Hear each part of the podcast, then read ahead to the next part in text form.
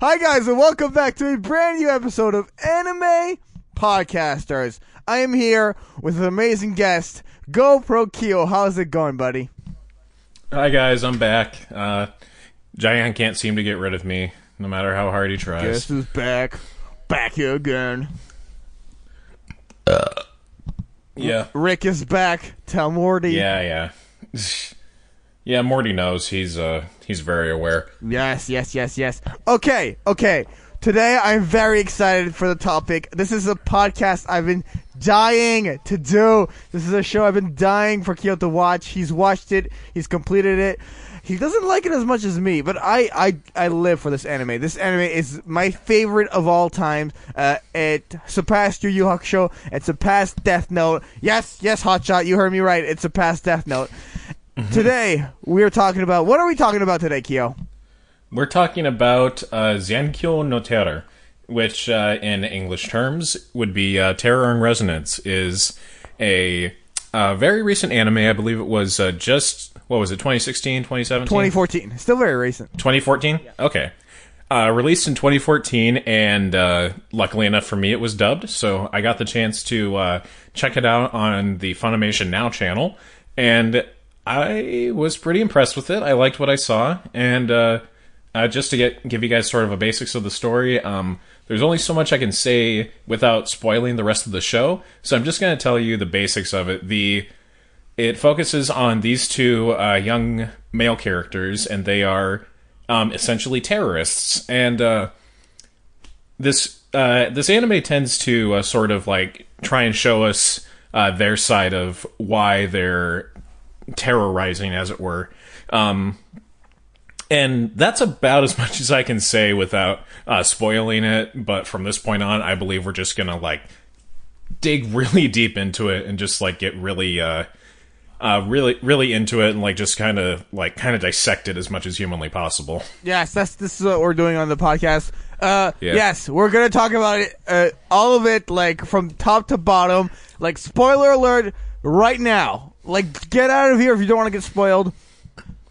Leave. so yeah if you haven't seen it yet uh check it out on either uh funimation crunchyroll whatever you use uh, it should be uh, it should be available on Crunchyroll. It actually it is. yes it is. actually it definitely It is. It is. I watched it there.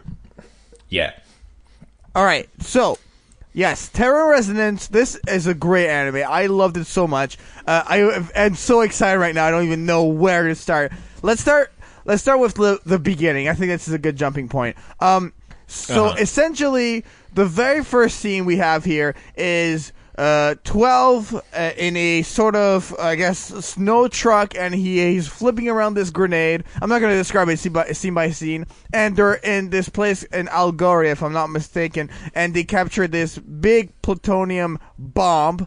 Um, that's like very dangerous, and the way they go about it was very ingenious. And we see them, uh, we see nine graffiti the word VON, which we're gonna talk about later on in the show. Uh, when when they're capturing it in this in this plant, and then so this first entire scene where we see them working in action to capture this bomb, and like we had the one soldier like shooting at them, and then the other guy's like, "Why are you shooting? Like that's a fucking bomb! Like you're we will die if that thing blows up. Don't do that." And we see the bomb in the final episode. And good thing it didn't shoot, shoot that bomb because the anime would have been done very quickly. Um, what were your first thoughts uh, in that first scene, Kyo, and everything? Um. So, uh, so I'm just gonna say uh, say this flat out. Um, first time I tried watching it, uh, I didn't quite get into it the first time, like mostly because like I only saw the first episode and I just wasn't all that interested in it the first time around. But Right. uh, I knew I would have to. I knew I would have to like give my thoughts on it for the podcast. So, um, excuse me. Um, I went ahead and pushed through, and I'm not saying it was bad. It's far from bad, actually. Um, I, I just wasn't interested on, on my initial viewing, but then I gave it a chance about I don't know. I want to say like almost a year later, and uh, I enjoyed it a lot. Um, the first scene was just like I wasn't. I was just like I really don't like how it's just starting with like us kind of in the dark and like I'm I'm totally okay with those kinds of openings and like literally anything, but like for some reason, uh, it just felt kind of too real to me. So like I was just like what's the purpose of doing this as an anime if you could probably do this in uh, live action, if not for like maybe cheaper, honestly.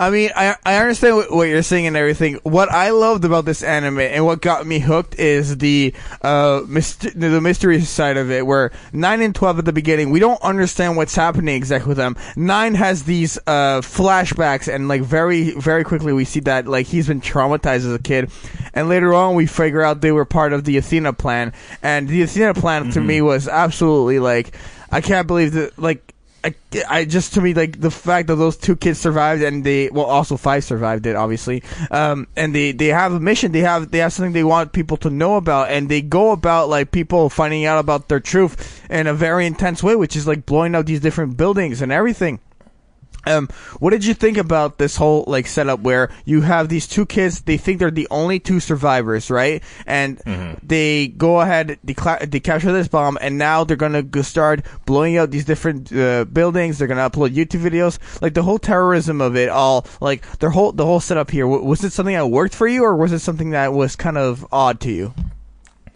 Um, so upon like actually getting past the first three episodes, I was actually pretty hooked. Um, it's amazing how like the first episode can just like not do it for you, but then like just give it time and then actually I just sit down and watch it through like one sitting. I watched it in two days because like I had other things going on, but uh, um, I got so wrapped up in the mystery. I was just like trying to think like what actually happened. Like I was so uh, I was so invested in like the past of these kids, like just thinking like, what have they been through? What is their goal? Like, why are they doing these things for these reasons? Or like, I was just like, what's their whole reason for this? And uh, which makes me think like this is actually a much smarter show than I originally gave it credit for. Um, I had no doubts that it must have been like at least uh, somewhat brilliant because like it actually almost got nom or I I believe it got nominated for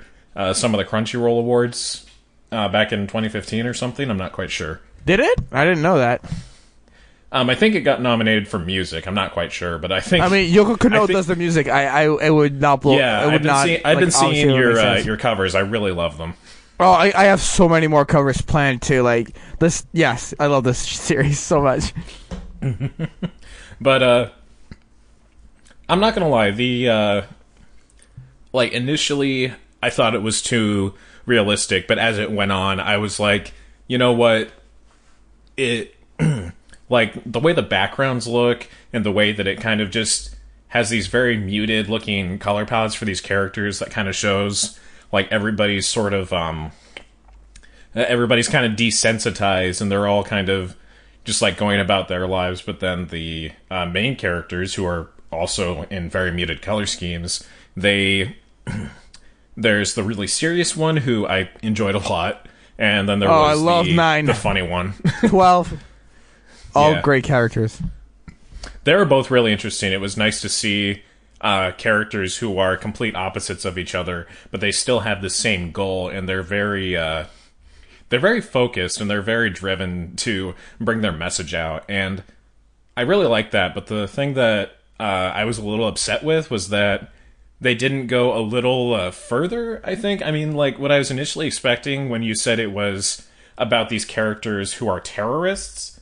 I was expecting maybe we would get sort of uh, something a little more taboo and maybe kind of like dives into uh, kind of like making us sympathetic for people who are terrorists. Like at least uh, I'm not saying you should be towards a terrorist person, you, not necessarily, but the idea would have been interesting to me if we saw through their perspective, like maybe we could kind of have an allegory for like uh, Al Qaeda, Taliban, or uh, s- stuff like that. Like, I'm not trying to sympathize with it. I'm just saying, like, it would have been an interesting perspective to see why these people do what they do. But I guess that's just like me nitpicking it, honestly. I don't think it would have been as enjoyable if they went that route. Honestly, I'm sure. I'm sure it wouldn't have. I mean, I really enjoyed how uh, how nice it looked. The backgrounds are probably the best part. Not a knock towards the animation, but I really like how the backgrounds stand out and make and kind of make you focus on these characters who have like very they don't have very bright colors like other anime characters. They look very simplistic. They they look very much like they are Japanese, and their uh, skin is kind of kind of really light and pale. Yeah, yeah, yeah. Their hair their hair is dark like an actual Japanese person. Thank you. There, there's like the animation. Like I, I'm more of a music guy, but the animation is in this series. The scenery was absolutely amazing. Uh, one of my favorite scenes is at the end of episode four, uh, when Lisa and Twelve are on the uh, motorcycle dri- uh, driving away from the police and everything. Because basically, Twelve at that point, like the, uh, after that first episode, Lisa obviously survives and she cho- chooses basically to like to join their side, and then Uh-huh. twelve it's like, well, we can't have her just running around. Like I'm gonna put a track on her, so she he knows where she is at all times. And then like he's following her around, and he sees that like cops are gonna like get to her. He's like, no, no, no, no, no, get on the bike, let's get out of here. And then uh, what I loved about that scene after that is like. Is is Lisa asking twelve like, are you gonna destroy it? Are you gonna blow the entire world up? And like, and 12 starts laughing. He's like what are you talking about? That's not that's not what we do. That's not who we are. Um and like and lisa just like all that from that moment on like all the pressure she had all that like think about it like she knows who blew up that building. Like think about like like the secret she's holding within herself is like crushing her and she's a very fragile character. Like she, i feel from that moment on she like her her her level of stress like diminishes intensely and she's like okay okay, I I, I feel I, I feel at, at home with these people, which is still crazy because they're like they're, they're terrorists. And then we go into that whole uh, scene with. Um, uh, when we go into the whole uh, airport arc and everything, um, I want to talk a bit, a little bit about the airport arc. Maybe, uh, what did you think of that whole uh, chess match with uh, five, nine, and twelve, and, and Lisa in the in the airplane and everything? Like, what did you think of that whole setup? Obviously, Shibazaki's uh, was there with the police task force Yeah. and everything. Oh, What did you think of that? Um, with this show, I like usually when I watch like a long term show and I see like these really quote unquote suspenseful scenes where it's like, oh, they might not make it out, but like uh, with this show, it was only eleven episodes, so Right, I was right, thinking, yeah, so like the the suspense is driven a, a little bit more home, and that's something that I really dislike is when you know that there's more episodes after that then so like because I think like streaming has kind of ruined suspense a little bit, especially with TV shows. Right. But with this show, it's only eleven episodes, so you kind of leave it open to the fact like maybe if uh, nine and twelve die, maybe she goes on and like. brings out their message like she figures out what their actual message is and then they and then she like gets it out to the people like just uh like that would have been uh just as interesting and like technically that kind of happens but um anyway once one thing at a time. One thing at a time, yes. yeah. The whole thing was so suspenseful. I really love how it's it's kind of like a cat it's a little bit of a cat and mouse game with the whole portion with the uh with the airport. Like so like learning that there's this other character who is just as smart as our main characters is behind the scenes and playing with uh surveillance cameras and like kind of guiding them in a way that she uh like kind of like a chessboard. And it's really really nicely done. Like i love how the whole airport is kind of like their chessboard. And i can't remember who or uh, what uh uh, condition this is, but there are people who have uh, have this ability to actually uh, do chess without seeing the board, and they use their brain to sort of uh, to like play without a chessboard. So like they could just imagine it from when it is. Uh, they can imagine it from when everything's set up and then like how the entire chessboard looks based on just reading somebody's mo- or remembering what somebody said at Right. this point, nine, this point, and this point. Yeah. yeah, Nine yeah, was it's, amazing at that. yeah, and it's exactly like that, and I love it because most of the stuff in the show is very realistic. Like I really like how close it is to real life, but at the same time, my head is just like if they could have just done it in live action, but if they did not live action, we'd miss out on like so much of this. Uh, like really nice animation, this these really great background works and this music.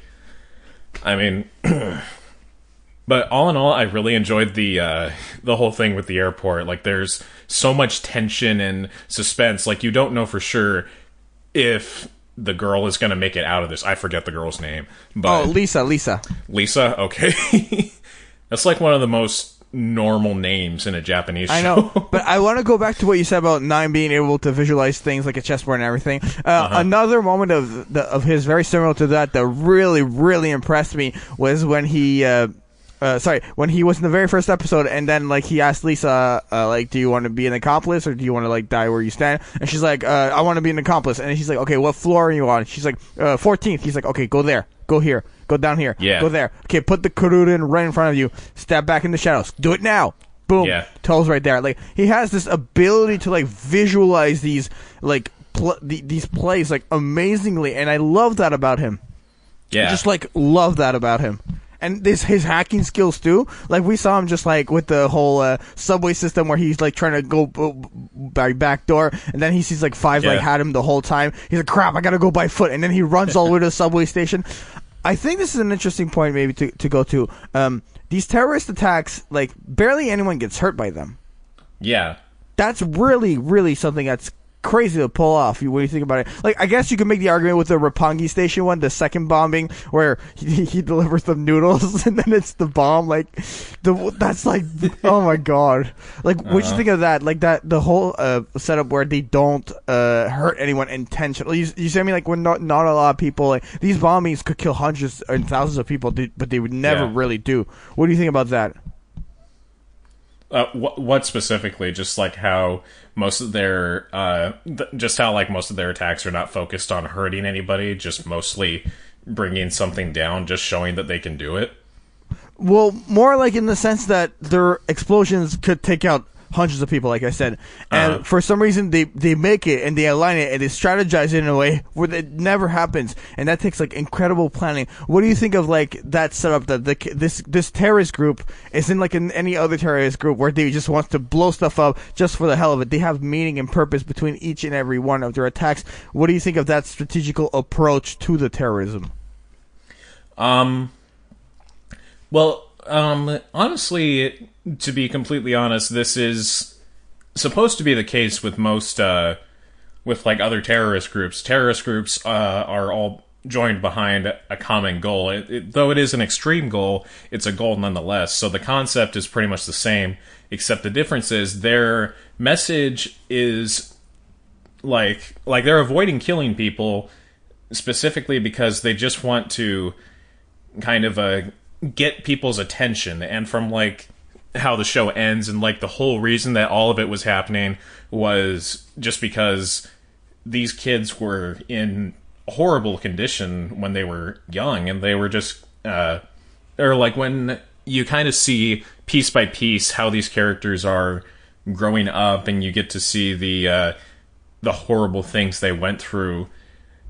And like you you grow sympathy for them and weirdly enough at the end of the show you're like i followed a terrorist ca- or characters that were terrorists for 11 episodes but their reasons are completely justifiable They are justifiable. That's the that's the insanity of it to me.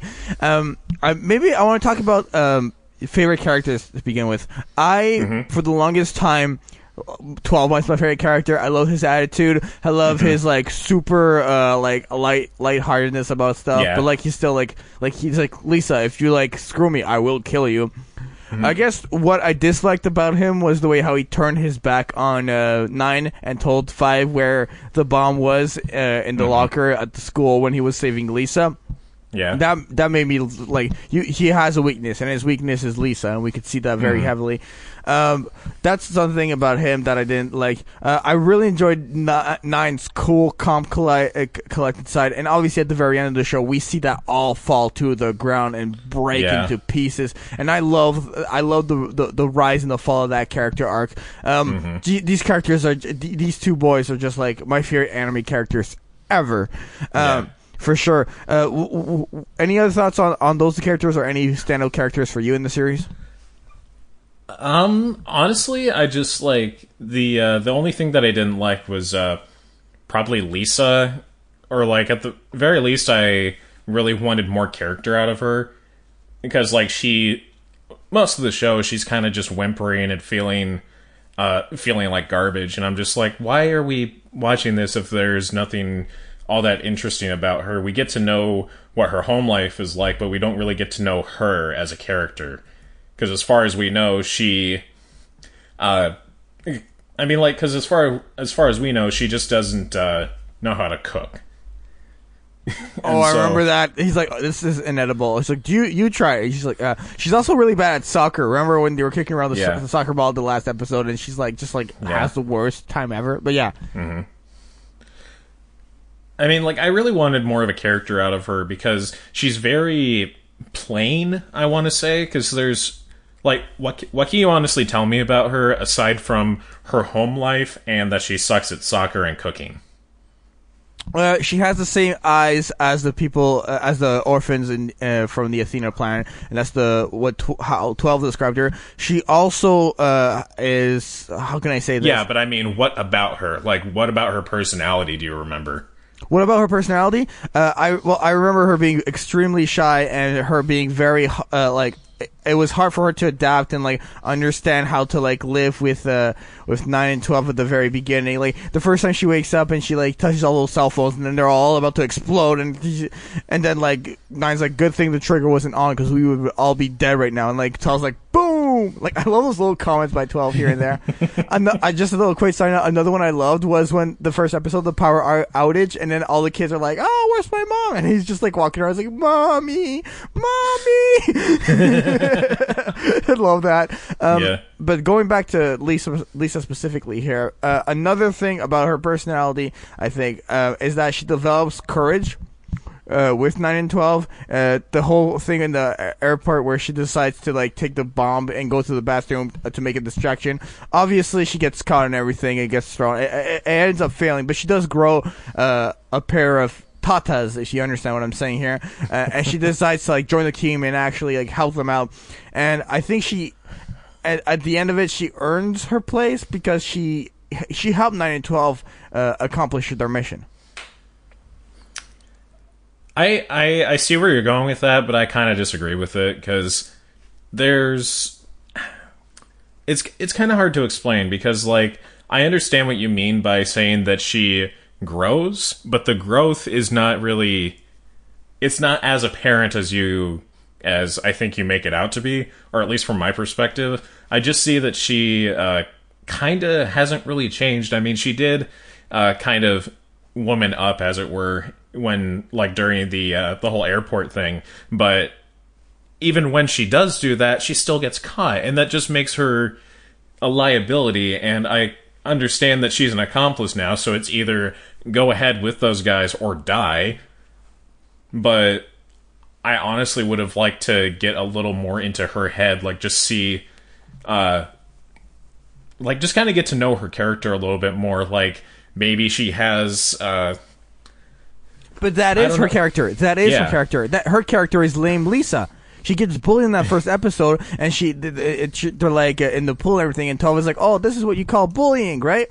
And like that's that's her character. She uh, later on that episode, she's in the the um, the washroom and she dumps out her lunch, and her mom's overprotective. Like that's what you can expect from her. It's not going to go any further, and that's who she is. It goes a bit further. Yeah, she grows here and there, but that's Lisa. Uh, I understand maybe wanting more out of her, but at the same time. I feel like we have such intense characters with 9 and 12, and they're fearless in everything they do, that having a counterpart that's good, the complete opposite in terms of like uh, cur- uh, courage and going out there and, and getting it done is a good balance. I That's see what you're point. saying, and I I kind of understand a little bit more. She's kind of uh, supposed to be the observer or the straight man, but I still feel like she could have been a little more interesting. Like at the very least, I would have liked to know. Like I would have liked to see her grow a little bit more. And I understand that it's kind of realistic for her to have not grown all that much. Because like there is a because like after a point she just kind of leaves the guys and then the guys go off and accomplish their mission and then like at the very end she helps accomplish the mission and i like that but i don't know i think it just kind of rubs me the wrong way when you have a female character who is useless for the most part. I do admit that she had points where she was helpful, but they were kind of few and far between for me. That's pretty much just all I f- how I feel about it. I mean, if you are talking about a female character that was useful, I think five when she starts being introduced, she really plays a big, uh, uh, how can I say, uh, like, uh, what's the word I'm looking for here? She's like a good enemy. She's a good person to like root Yeah. against. That like is She's a trying to, really like- good adversary. Adversary's she's the kind word. Of, yeah, she's kind of she's basically the same, or it, it's basically kind of the same thing as like Moriarty and Sherlock. They're equals in the uh, like every like in almost every meaning of the word. And I really like how at the end that she kind of like I, I was honestly confused with like how at the end she offs herself and like how she's trying to uh, help everybody. I mean, I guess it's or trying to help nine and twelve. I guess it was just because like maybe uh, her being killed would like also help the help get their message out. But I, I really liked her character. That was uh, like it was really interesting to see her play cat and mouse with the uh, nine and twelve, and it was it, it it's kind of hard to explain, but it was just really intriguing to watch uh, them kind of play play back and forth off of each other. You know? Right, right. But like, I feel like her, the reason why she was an adversary, and then she turns out to at the end not be an adversary, not offing herself, um, Mm-hmm. is because when uh, nine and twelve, when they were just kids in the Athena plan, uh, and they trigger that fire alarm system, and they managed to get away. Five was supposed to get away with them, but five doesn't Mm-hmm. e- end up like she ends up not being able to get away. And the reason why nine has all those dreams and all those like flashbacks of like horror of horrible things that happen is because he left five behind. And so Mm-hmm. she's like, "You left me behind. What the hell is wrong with you? Like I'm I'm stuck here. So you're my enemy. You don't care about me." And then at the very end, she remembers like I am one of you. I am like nine. I am like twelve. I am one of you. So why am I fighting against you guys? You see what I mean? Yeah. So and, and so she's like, let, let me join your side in the sense that like let me help you. And I I mean, offing herself was I think it was the whole dramatic uh, scene and everything. It was a good scene. It was a great way. And when she when she dies, I was like, no, not don't don't do that. And then the episode after that, that that episode broke my heart. Like the Yeah. Okay, so five. Let's talk about let's talk about Shibazaki. Let's talk about the police force. Um, Shibazaki was obviously uh, a bit like the L of the series in a sense. He was the one who was able to solve the riddles, see through what's happening. He was he was the one Mhm. pi- piecing everything together. Obviously, not as smart as L, but he was uh, he was. Uh, who nine and twelve were targeting, and they were like, he's the one who's gonna get the riddles. He's the one who's gonna figure it out. And they, Yeah. they do end up figuring out a couple of the riddles. And like, I remember that one riddle where it was like, uh, you have to solve it instead of like finding the bombs. And then they end up instead of an explosion, they- they leaked all of the data from the uh, the police investigation on Twitter and Facebook and Mhm. everything. That was a great scene. Um, so talk to me about Shibazaki a little bit. Who are your thoughts on him? Um, honestly, he was one of my favorite characters. Like, I really liked how uh, this character is like he's kind of thinking the same, like in the same sense as a as a serial killer would. Like, there's there's a lot of characters that are like that. L is a good example. Uh, Sherlock is a pretty close example because like he's like in the case of Sherlock, he knows how the criminal mind works, like just how the human mind works, and just the the way that it may be twisted, but it makes sense. Like there's every, everything kind of just makes sense to him in a way. But um, uh, but with uh, with the detective in this show, it's a little more uh, based around the fact that he has had this, or he's been doing this for a long time, and just just the way he thinks is very uh, what's the word avant garde, I guess. Why is it avant garde? I'm interested to know that. I guess it's avant garde in the sense that it's basically like he he's basically deciphering everything almost instantly. Like he completely like sees into their heads just a little bit. Like he at least gets what they're talking about. Like when whenever they have a puzzle for him to under to like solve, he seems to almost get it like almost instantly, and it's really fascinating to see a police officer in or in this sense, um, like completely understand the criminal mind in a uh, like on a really deep level. And in in the case of these in the case of uh, 12 and 9 they're not necessarily criminals but they are doing stuff that's illegal. But the thing that's really driving the detective is figuring out why? Why are they doing these things? And what is their ultimate goal? And i really find it fascinating to see him kind of almost driven mad just trying to figure out exactly why these kids are doing what they're doing. And the way that it ends it's just so powerful. Like i really love the way that when he comes face to face with them they're he's just like oh my god they're just kids. They just want to they just want to have a normal life basically Right, uh, but like, and uh, what I loved also about that moment when he's face to face with them for that for that final scene was like he's mm-hmm. like, "I will make sure everything comes out in court, and I promise you, I will do everything to make sure that your death is not in vain. You know mm-hmm. that you are successful and everything." And the scene we see after is that like, yes, the the, the government collapses basically because everything Yeah. comes out. Like we finally find out why Sphinx did what they did, and Yeah. it, it was really nice to see that like he still cared enough about them that he visits the grave. Uh, Yeah. You know, I don't know on how regular of a basis and everything. But another thing I actually found really interesting about Shibazaki. Uh, I remember uh, there was uh, one episode where he was talking to the that other detective. I forget the name, with the guy with the short blonde hair, uh, and he was telling him how he was he grew up in Hiroshima, right? Yeah. And he was the second. He was uh, a second generation atomic bomb uh, victim, basically, because he lived in Hiroshima. So that that was part of his background. So I think a reason why he accepted the case to like figure out Sphinx and why he had an interest in everything was because it was bombs and it was like terrorist attacks. So he, like just from the beginning, it, uh, he he was in a little bit cut from the same cloth where like he experienced terrorism and he was familiar with that. Uh, terrorist terrorism psychology was something he was very familiar with.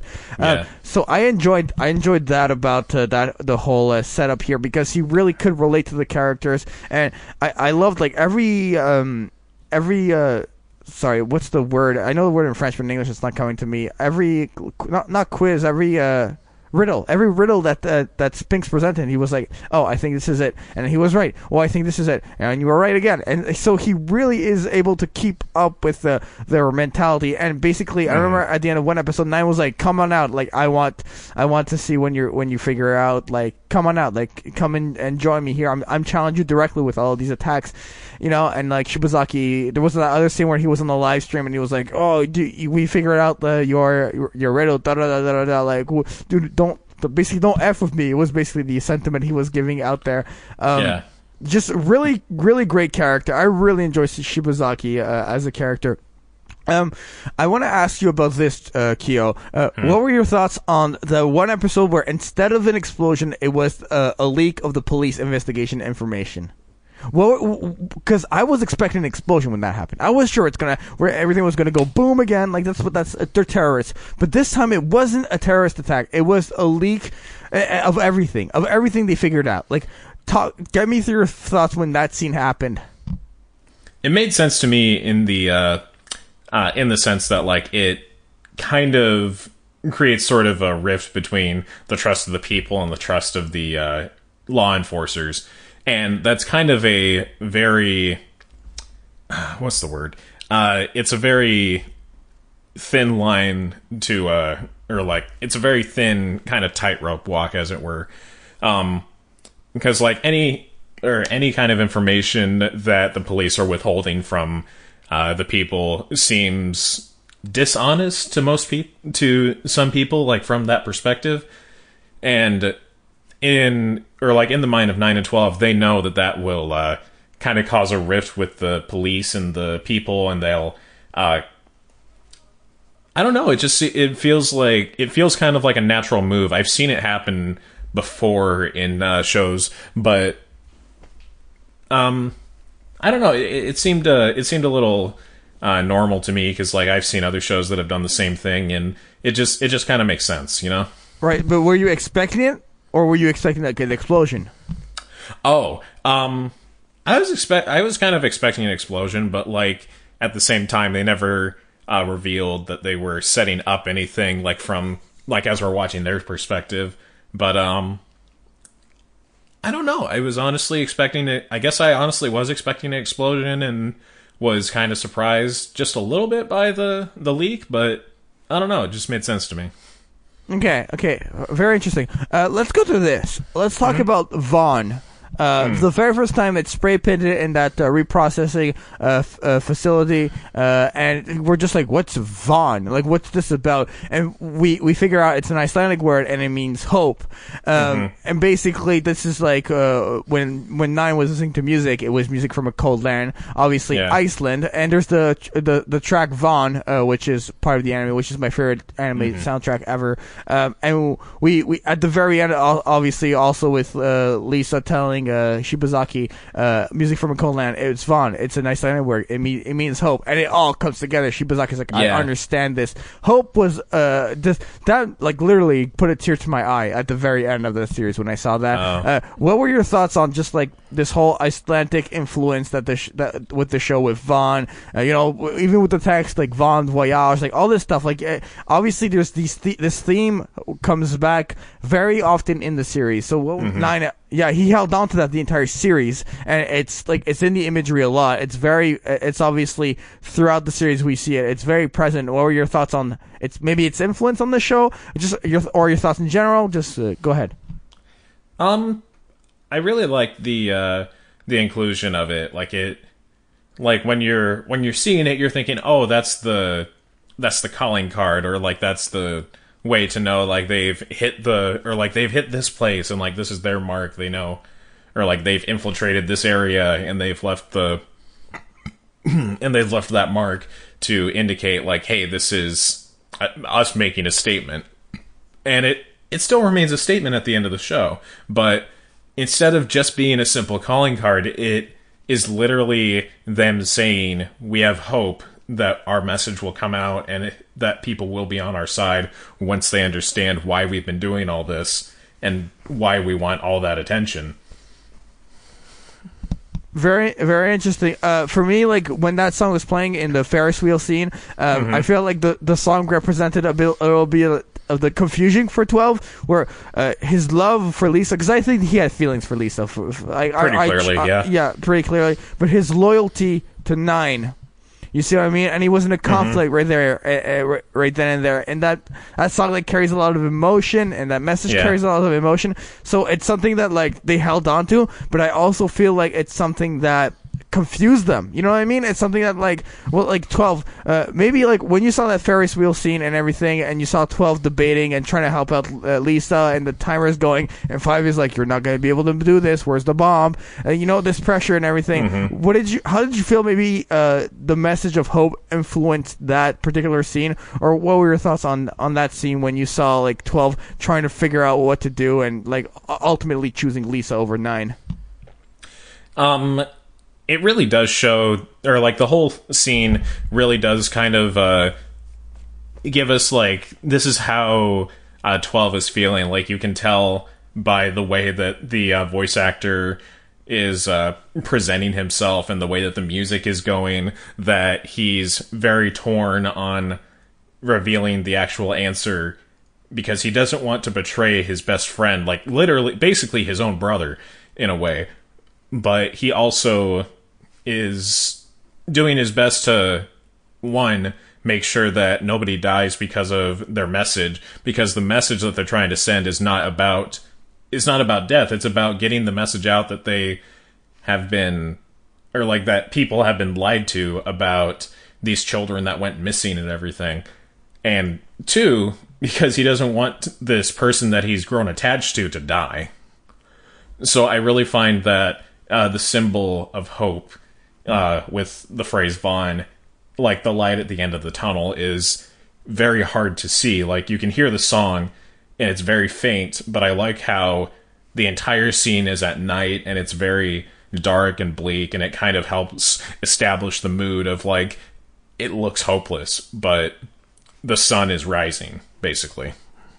The sun is rising and everything, and I feel like they came from the darkest place. Like, just a reminder, like the Athena plan, this plan basically took 26 children and experimented on them that they were gifted, and only a very few uh, succeeded. And these these children were going to be used for like government, like to complete government tasks, and basically they were going to be like uh, doing the ones doing the dirty work for the government and like they, Yeah. like 9 and 12 were like yo like we're out of here and you are gonna pay for what you have done and obviously they they succeed but they fail at the same time because obviously of of, of their death and everything uh but i just the the entire way it's set up like their their strategy of blowing up specific areas of uh of uh Tokyo, and then Shibazaki realizing, okay, wait, this this subway station, uh, the owner of it is someone who invested in the Athena plan.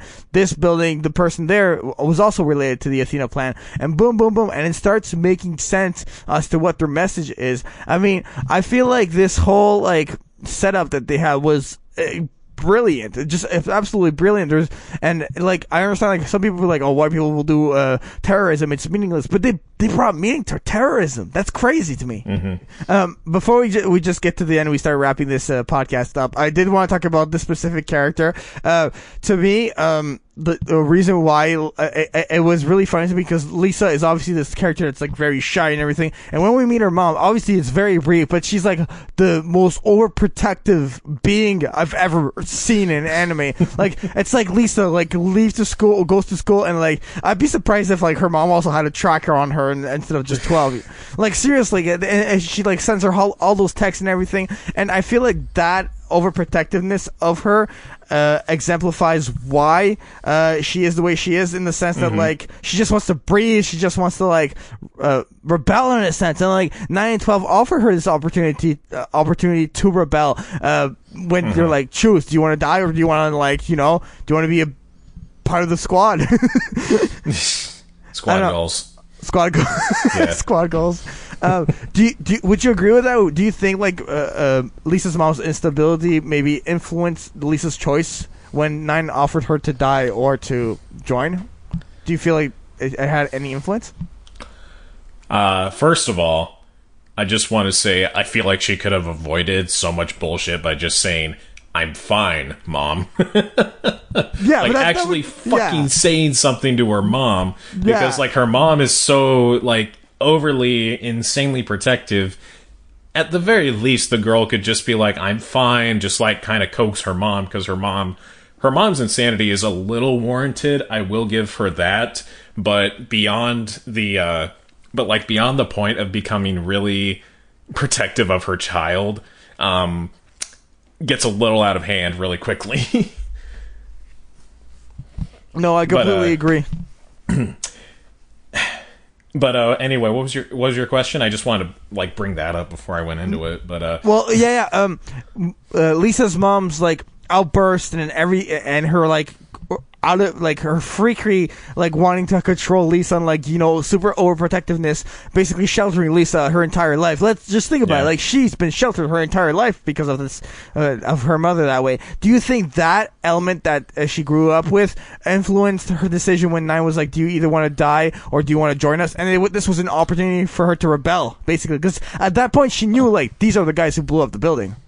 yeah, I mean, the more I think about it, the more you mention it, um, I start to think like sometimes, or like most of the time when uh, pe- when kids hit like uh, adolescence or puberty, they start to uh, like want to keep certain things from their parents. And in Lisa's case, Lisa is just really shy. Like no matter where she goes, she's afraid to like kind of speak up, I guess. But in that same sense, we don't necessarily know why. And if the only answer is like she's shy, then I don't really understand what the problem is. But that's kind of just the way that kids work. Like when they uh, go into high school, they some of them start getting bullied or like go into a crowd that's kind of toxic to them for them, and they don't really. They feel like they can't really speak their mind, and they feel very trapped. So that kind of uh, leads kids to be rebellious and just do what they want, like regardless of uh, regardless of whether or not if it's right or wrong. So I I do agree with you. I think that uh, some of the overprotectiveness of being at home, eh, in contrast to being at high school, where she is uh, completely unprotected and she is without any form of uh like she has no shield to fall back on at school. She's completely subjected to uh, the bullying of her so-called friends, and when she comes home, she's just complete. She's uh, pretty much trapped by her mother, who who doesn't want her to go anywhere, just because she's so afraid of her daughter leaving, like her fa- just like her father did. And Right, I can't forgot exact- that. I I can't that. exactly blame. I can't exactly blame Dad if she snapped so quickly just because she left. And I know it happens. I completely understand that it happens, but there's a point where you cross a line and you need to get help. Yes, yes. Obviously, like a, a completely accurate assessment there when you when you bring this up. Um, actually, I just thought about this too. Um, these two characters I wanted to briefly mention as well because they were a part of the police task force, and I feel like we we have to give the police task force credit here because we only mentioned Shibazaki, and they were obviously like the reason why this succeeded. I, I, I like the, the reason why nine and twelve were able to succeed in a sense is because they had help with them at the very end, and we'll talk about the end after that. Uh, Kurahashi, uh, I really enjoyed him. He was the uh, he works at the police station, and he's like the the top guy. And at, at the very first, um, I think it was the second episode, he like fills in Shibazaki on the information, and he's like, okay, there was a first explosion, da da da da, da and like this is really what's happening. And he's the one who really recruits Shibazaki out there. He's like, we need you, like we need you really bad, and he's able to like kind of pull strings here and there to like try to help. But then the American government gets involved, and he's obviously like okay, I'll take a backseat and I'll trust the American government. Like, I'll trust you guys to make sure that there's nothing that goes like left field. And then there's the explosion in the airport, and then uh, there, uh, Shibazaki's like, "You told us there was nothing to worry about," and obviously he fails uh, here and there. Um, did you have any thoughts on Kurahashi as a character, or did you think like he was just a one-hit wonder? Uh, meh. that character didn't do it for you, huh?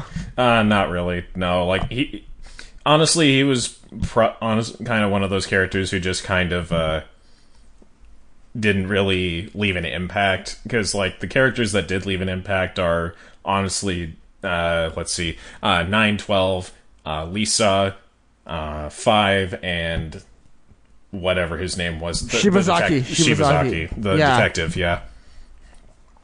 Talking about Shibazaki, I actually really enjoyed his like. I sorry for I'm not body shaming his fat friend uh, in the beginning of the show. He's like, uh, you know, you shouldn't assume that all fat people know like what this word is, or like he he was really funny and he added like l- uh, like touches of humor here and there throughout the Yeah. show. And like, could you imagine just li- living in like uh, no, sorry, not living, but like working that small office doing archives all the time? I don't know. I thought he was a, a pretty humorous character too. Yeah, I know. Yeah, I know people like that. Right on, right on. Um, what did you think about this? Um, um, yes, uh, a lot of people compare this show to Death Note, and what made me agree with that um, is the uh, second, very early on in Death Note, we have that uh, police meeting with L shows up, and they're like, obviously this killer, da da da da, and we have the same thing where like in the second episode, uh, the police is going over the explosion of the terrorism attack, and it's a cat and mouse, and obviously we see this the, from the perspective of the villains. Uh, very similar to Death Note in my opinion. Obviously, uh, shorter than Death Note. Did you would you agree that this show is similar to Death Note, or do you see uh, a, a very big difference? Uh, same concept in my opinion, but uh, beyond that, it is. Uh, uh, beyond that, the concepts are, or sorry, I already said concept. Uh, beyond that, I think that it's very different. I and the reason I say that is because uh, there's some pretty obvious facts here and i looked through i actually did some research on this after i saw it because i noticed that there were a lot of points where uh, some of these things were actually like kind of feasible because like i looked up uh, the uh, the whole thing about like that a nuclear bomb could actually like not hurt anybody if they had it in the atmosphere or like in a uh, certain level of the uh, of the earth's atmosphere Really, really? yeah, it's hundred percent feasible. It is hundred percent true. Wow, that's crazy. Well, it would obviously power. Out, I, I thought about this. The power out, outage would like knock off all the power in the city, and people who are on life support in hospitals would die. Yeah, I don't know. That's a really random thought, but I, I thought about that. But keep going. it's a good point. I I'm didn't sorry. think I don't know. Yeah. That's a very good point. Uh, not kill anybody in my ass now that I think about it. uh, but uh, I looked through some some of the other things about it, and um, based on the whole thing, or like based on the entire premise of the story, it's actually very similar to a hidden project back in the uh, shoot. What was it? Uh, the fifties, where it was called MK Ultra. Have you ever heard of that? I have not. Please uh, let me know what MK Uh, Ultra MK Ultra is. was a secret project uh, that the American government actually put into effect back in the 50s uh, in like during the Cold War and their ultimate goal was to see if they could create mind control or uh, like see if they could come up with uh, giving people mental powers and basically the whole time they were just dropping drugs for these people and seeing what the effects of these drugs were kind of just hoping to get mind control out of it which is a silly a silly thought quite honestly but the concept Very is silly. pretty yeah it's it's pretty similar to uh, like how the show uh, starts out. Like it's very similar to the core idea of like what these kids are going through. They're being subjected to these experiments and tests, and most of the kids are dying, and like most of them actually did die, like thanks to uh, thanks to all that testing. But so like there there's some there's some uh, dosage of reality for you there, and I can't remember what else it was, but there were quite a few bits in the show. there, but yeah, li- like there were quite a few pieces in the show where a lot of it is very much plausible, which only kind of confirmed my thought in my head of just like why why isn't this just in live action? And honestly, if it were an American uh, movie, it'd probably do pretty well. I think. Um, They do have a musical of it. I looked this up. They have a musical of Zankyou no Terror. that's fucking weird. I know, right? But it's actually like it, it looked. It looks pretty cool. Uh, Maybe I'm Dude, there's a a, fucking. Evil Dead. there's a fucking Evil Dead musical out there, and it's pretty weird. There's also a Death Note live action. That's pretty weird. hey, that brought us Willem Dafoe as Ryuk. That was one of the best freaking Ryuks you'll ever see. No, true. Okay, let's let's start segueing through the uh, the ending here. Let's talk about this whole ending scene. Yeah. and then we will uh, close out the podcast. Oh, the ending. Oh, the, the ending, ending- was so beautiful. It was a heartbreaker to be. Um, It, so let's oh, let's so let's. perfect though. Oh yeah, okay. I, I, I'm. Uh, do you want to go first? Do you want me to go first? Uh, I'll just go ahead and describe it. Um, so, Yeah, anyways, please. at the end of this film, or sorry, film. Uh, at the end of this show, they. At the end of the show, they get their message across, or so they, or like they at least get the the fact out there that they can that they've pretty much put the entire country, or wait, no, it wasn't the country; it was just Tokyo, right? Yeah, they, they've endangered. Yeah, yeah, they briefly power outage the Okay. Tokyo. Um, so basically, they just destroyed the power source for everybody and put them in a state of darkness. And that message for them is we lived our whole lives in darkness. Now it's their turn. And they basically did all that just so they could get the attention of the police and have this have like an entire uh, set of evidence against the people who did all those horrible things to them when they were young children and it was uh, very powerful at the end to see these characters, uh, like Lisa, nine and twelve, all go out to uh, this countryside area, and they kind of just start playing ball, uh, listening to music, and just being kids. like as they wait for uh, wait for the police officer, and then once the officer gets there, uh, he just realizes, wow, these are just children, and they just want to be kids. And then Are you okay? I don't know if I can finish the podcast. No, but go ahead. I'm not sure if I believe you or not, but No, no, I'm fake. No, no, but seriously, go, go ahead and Yeah. uh, you, you might as well just. We're, you're, you're right there, Kyo. Just pull, pull the trigger on this world. well. anyway, at the end, they uh, both the kids are shot and killed by the by the government, and uh, Nine's not shot. with that, that huh? Nine isn't shot. He doesn't get shot. Nine. I thought he got shot, but well, he Uh, still died though. Yeah, yeah, he did die. He did die. What did he die from? basically, uh, I guess I, I, guess I could complete it here. Um, what happens is like Shibazaki is like, okay, 9, 12, uh, Lisa, you're under arrest, and then 12 is like, no, she's just a hostage, right? And so uh, Lisa's on the Uh-huh. side here, and then the American helicopters show up, and they're Yeah. talking, and they're like, um, uh, blah blah blah, like, what should we do about this? And he's like, oh, they already know too many secrets, like we we, we should off them. And then Nine has this um converter basically, and he's like, if the U.S. doesn't withdraw their their their, the airplanes right now, I I planted these bombs in a in a nuclear facility, and I will pull the trigger right now unless they like let go, right? And Uh-huh. which that confused me because we never saw nine like plant bombs in another facility. I don't know if that thing was a whole fake out. Like that was never shown to us in that entire series. Like the atomic bomb shows up and blows up everything in the sky, and we didn't see we didn't see him plant them. So maybe it happened off screen. And then they're like, uh, they, they ask like, what should we do? The he's making a threat. It's like, listen, uh, we're basically are we're in too deep at this point. We might as well just keep going. So and that's where nine's nine gets shot right through the heart and dies on the spot. Yeah. And we the music is just like it really climaxes like at the perfect instant. And th- we see uh, nine collapse on the ground and start crying and all these emotions. And the helicopters obviously uh, you know withdraw their uh, their themselves. They only shoot twelve. Twelve dies instantly. Yeah. And then Shibazaki's like, like uh, Nine's about to pull the trigger and like really blow up the everything because he's like so pissed. Like think about it, your number one ally is dead. Like I, I would have been like, screw this. Boom! You're like you, shouldn't have not have done that. And then they pull the trigger, and Shibazaki's like, "No, I'll make sure everything comes out into court. I promise you. Just don't do this. Like remember your mission. Remember what you were here for." And that's when um, that's when he's like, Nine agrees and he throws the converter over to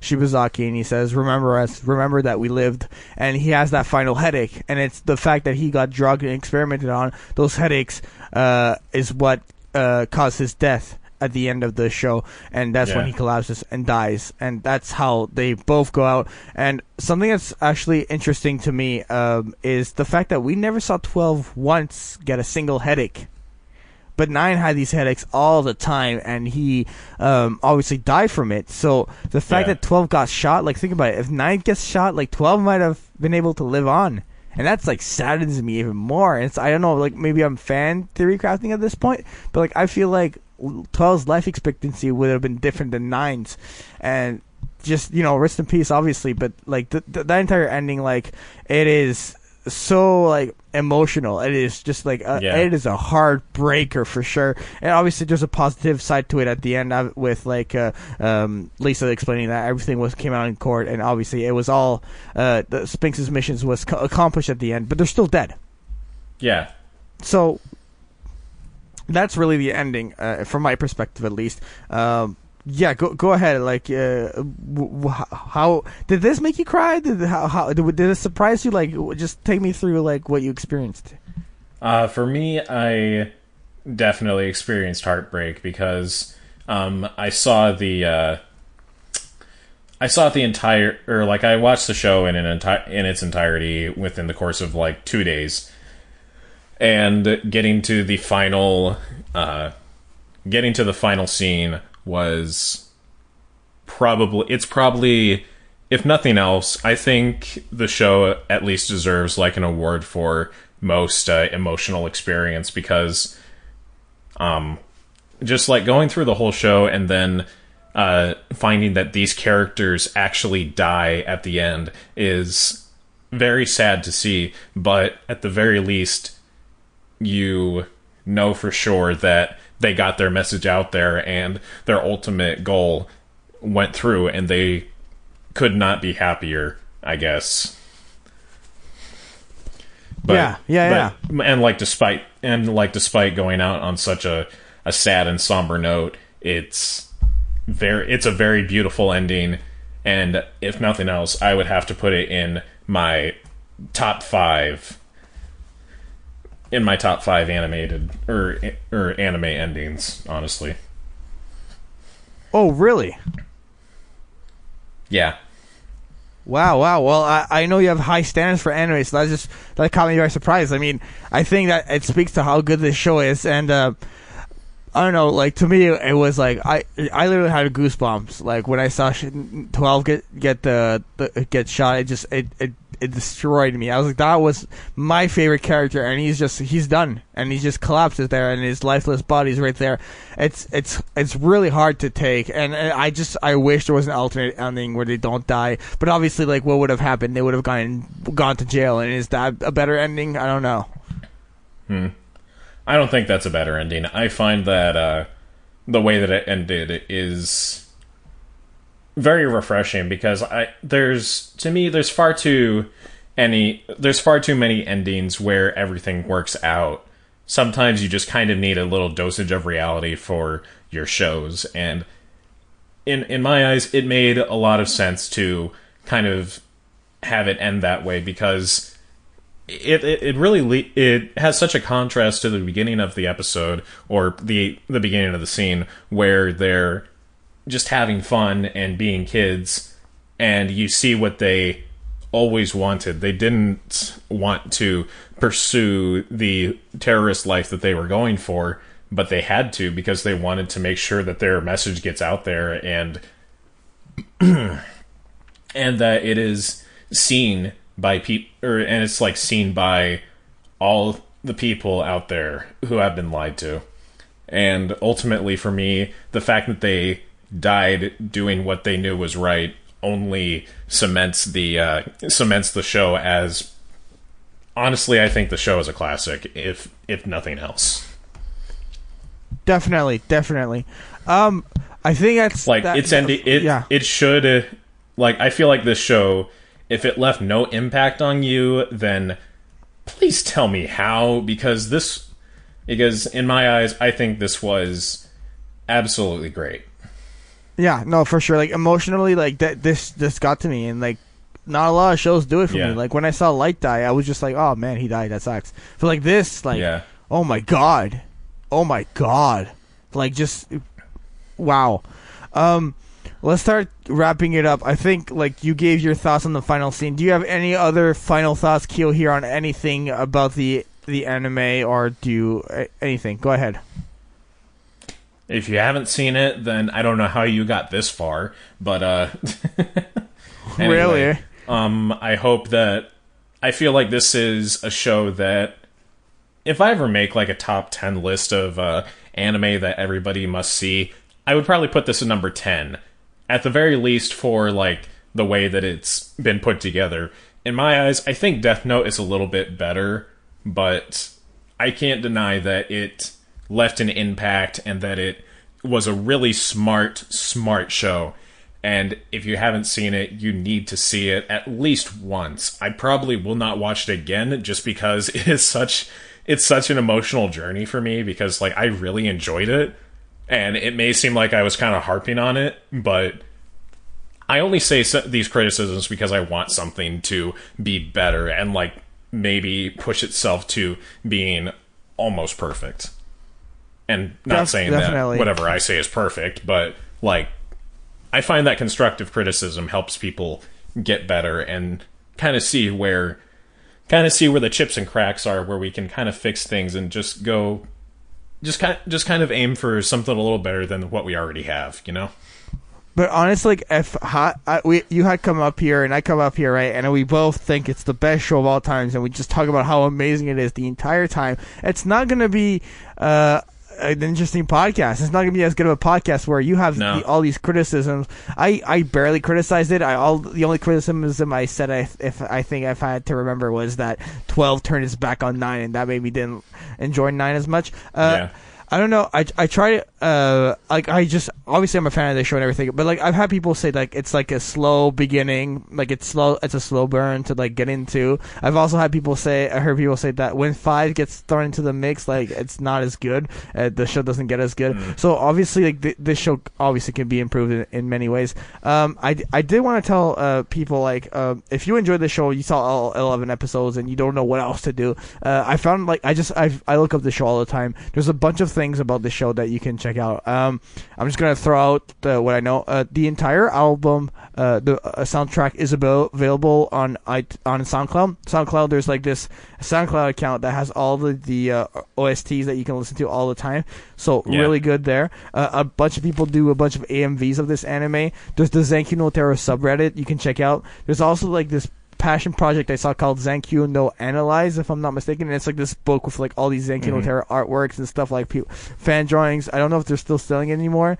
There's also someone selling Karurin on uh, DeviantArt. Like I've I've I've searched like. Uh, uh, everything I, I basically went everywhere except for fan fictions at this point. Like I swear, there's so much there's so much about this uh, this anime uh, available out there. Um, so make You sure don't, you don't want to yeah. read nine. You don't want to read nine x twelve. I mean, come on. Oh my god! oh my god! I do not. I do not. No, thank What's you. nine times twelve? Nine times twelve. oh god. Nine But, times twelve yeah, plus five. um, okay, I'll stop. I'll stop. All right. So, uh, my final thoughts on this series. Um, this is good. I don't foresee an anime taking the number one spot of this show for me for a very long time. Uh, it's gonna take something really, really, really good or completely out of left field for me to enjoy to to find something better than this. Um, I love the music in this anime so much. We barely talked about the music. Um, I loved. Um, Future Terror, that's a great soundtrack. I loved VON, obviously, and one of my favorite uh, soundtracks is NC17. That is another amazing soundtrack. Um, go check out the album. It's so good. It's so good. I listen to it all the time. It's on my iPod all the time. I listen to it. Um, my uh, my two favorite characters, obviously nine and twelve, great characters. Uh, I loved nine uh, because of how his cool, calm attitude and like obviously how it all breaks at the end is a, a beautiful thing in its own way. Uh, I also love the fact that he was like such an expert hacker. For some reason, I didn't see that much in anime, and that was really cool. I enjoyed how Twelve was really good with like uh, disarming bombs and like in the very first scene you see him like twirling this grenade around like it's like the, uh, a piece of candy or something. Like just oh that's a freaking grenade in your hand and you're all chill about it. Like that's insane to me. That's crazy.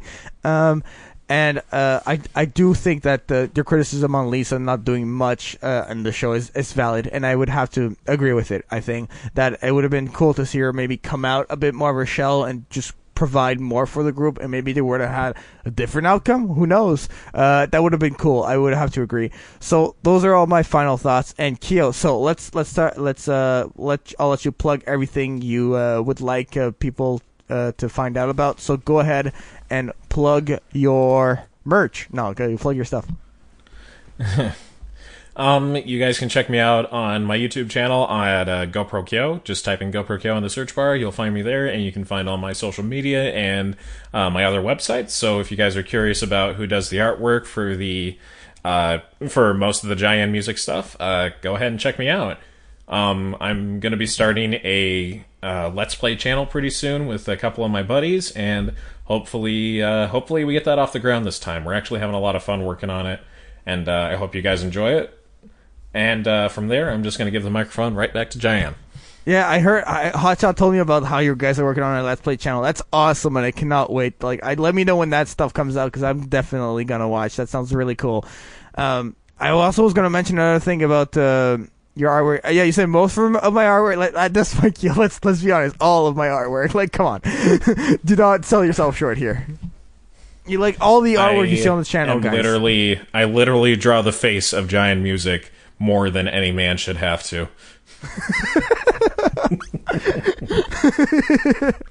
so Dude. if you want to get technical, you could say I am the face of Giant Music. I should just like make you my profile pic. I'm I am now your profile pic. I am Giant Music now. Actually, I had nine as my profile pic for the longest time. you keep putting it back and forth, man.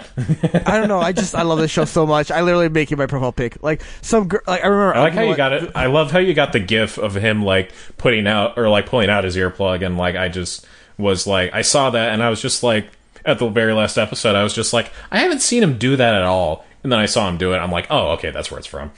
Yeah, I, I love it. I, I was I'll either gonna put that one or the one where like the train blows up and he he's like almost in flames, and then I don't know. I was like maybe I shouldn't put that one as my profile pic. and then like Tom's like, "Are you okay? Are you okay?" It's like, "What do you think?" Like friggin' the the the, the subway just blew up in my face, dude. All right, uh, I'm gonna.